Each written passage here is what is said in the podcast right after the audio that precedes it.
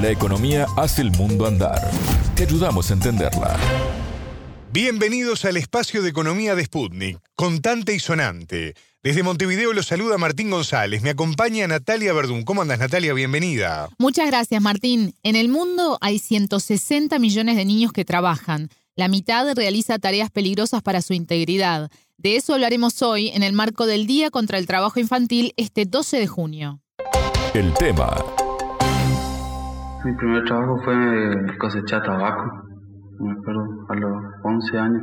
Mi papá me decía que estudie, que estudie, me, me, me mandaba a la escuela, pero yo veía la situación económica y no, no teníamos para comer, a veces no, no, comíamos al mediodía, y pasábamos a cocido, ¿no? Porque somos cinco hermanos nosotros y a veces mis eh, hermanos menores no teníamos para comer y bueno, yo ya tenía 11 años y entendía más o menos la, que no había, no había, pero ellos eran chicos, no entendían. Bueno, la primaria terminé y hice primer año en secundario, me dio mal el tiempo para seguir la escuela. De la escuela sí dejé porque no me daba, como ya me sentía cansado mentalmente, no me daba para estudiar, no me daba la cabeza. Lo que acabamos de escuchar es el testimonio de Diego, un joven de la provincia argentina del Chaco, presentado por la sede de la Organización Internacional del Trabajo en Argentina. En el relato de Diego aparece una de las tantas consecuencias del trabajo en la infancia, ¿no? Estamos hablando del abandono de los estudios. Exacto. Hoy en el mundo hay 160 millones de niños y niñas que trabajan y alrededor del 28% de quienes tienen entre 5 y 11 años y el 35% de los que tienen 12 a 14 años no van a la escuela, Martín. Este domingo 12 de junio es el Día contra el Trabajo Infantil, una fecha que busca poner el tema sobre la mesa tanto en la opinión pública como en los tomadores de decisiones. Natalia, recuerdo que hasta hace pocos años se hablaba de un avance en la reducción del trabajo infantil. Ahora, ¿Ese avance quedó trunco debido a la pandemia que tanto ha impactado? En realidad, desde el 2016 en adelante se evidenció un retroceso, pero la pandemia agudizó la pobreza y por tanto millones de niños y niñas tuvieron que salir a trabajar. La OIT estima que si no se toman medidas urgentes, a fin de este año podría haber 8,9 millones más, de los 160 millones que ya lo hacen, ¿no? De niños trabajando. El dato ya de por sí es alarmante y a esto se le suma algo que ya se sabía de antes del COVID. El aumento del trabajo infantil afecta a los más chicos, es decir, a quienes tienen entre 5 y 11 años. En estos días se está realizando la centésima décima conferencia internacional del trabajo. ¿Se está hablando de este tema? Sí, el viernes 3 de junio hubo un debate sobre el tema basado en el informe de UNICEF y la OIT que fue presentado unas semanas antes, en mayo, en una conferencia mundial específica sobre el trabajo infantil. Ese informe da cuenta de la relevancia de los instrumentos de protección social para disminuir el trabajo infantil. Te propongo escuchar al director general de la OIT, Guy Ryder, en un fragmento de la presentación de ese informe. Lo que vamos a escuchar es una traducción simultánea de la presentación. Vamos a escucharlo.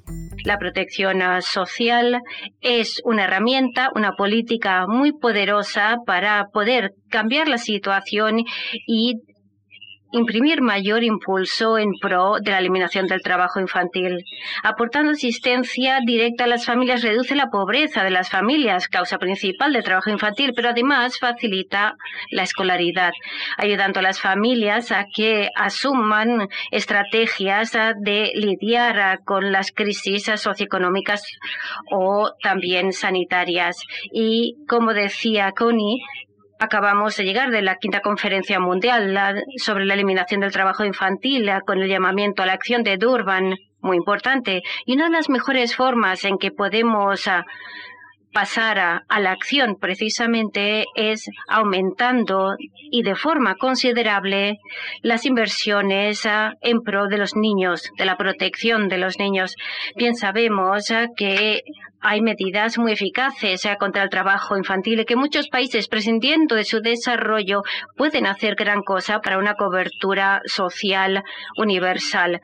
Mm, es una recuperación centrada en la persona tras la pandemia no podemos perder la oportunidad. La amplia mayoría de niños, 74%, es decir, 1,5 mil millones de niños ah, hasta los 14 años de edad, edad considerable de los que de ellos trabajan. Sin embargo, no reciben ninguna prestación familiar.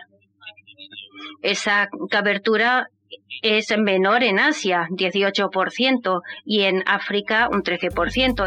Él decía que los programas de transferencias deben tomar en cuenta el contexto y centrarse en los niños para evitar consecuencias no previstas, como por ejemplo que una familia compre ganado y finalmente el niño trabaje más. Otro de los ejemplos que ponía en esa presentación es la importancia de las pensiones a la vejez. ¿Por qué? Porque en los países donde hay mayor prevalencia de trabajo infantil, el núcleo familiar integra varias generaciones, por tanto, si ingresa más dinero, no será necesario que el niño o la niña tengan que trabajar. Está claro. ¿Y cuál es la situación en América Latina, Natalia? En América Latina y el Caribe hay 8,2 millones de niños en situación de trabajo infantil. Esto equivale a una prevalencia del 6%, mientras que en África es de 21,6% y en Asia y el Pacífico es de 48,7%. La región registra en los últimos 20 años una disminución constante del trabajo infantil a causa de políticas públicas, sí, pero también por una reducción de la población. De acuerdo a la CEPAL, los países con mayor prevalencia de trabajo infantil son Haití con 34%, Bolivia con 26% y Paraguay con 22%. Los datos, Martín, en este último país surgen de una encuesta de 2011 que indicaba que había más de 400.000 niños en situación de trabajo infantil. Pero para saber más sobre este tema, conversamos con Mariela Gómez. Ella es coordinadora de la Comisión Nacional de Prevención y Erradicación del Trabajo Infantil del Ministerio de Trabajo de Paraguay. La entrevista. Nuestra encuesta especializada en trabajo infantil se llama EANA 2011.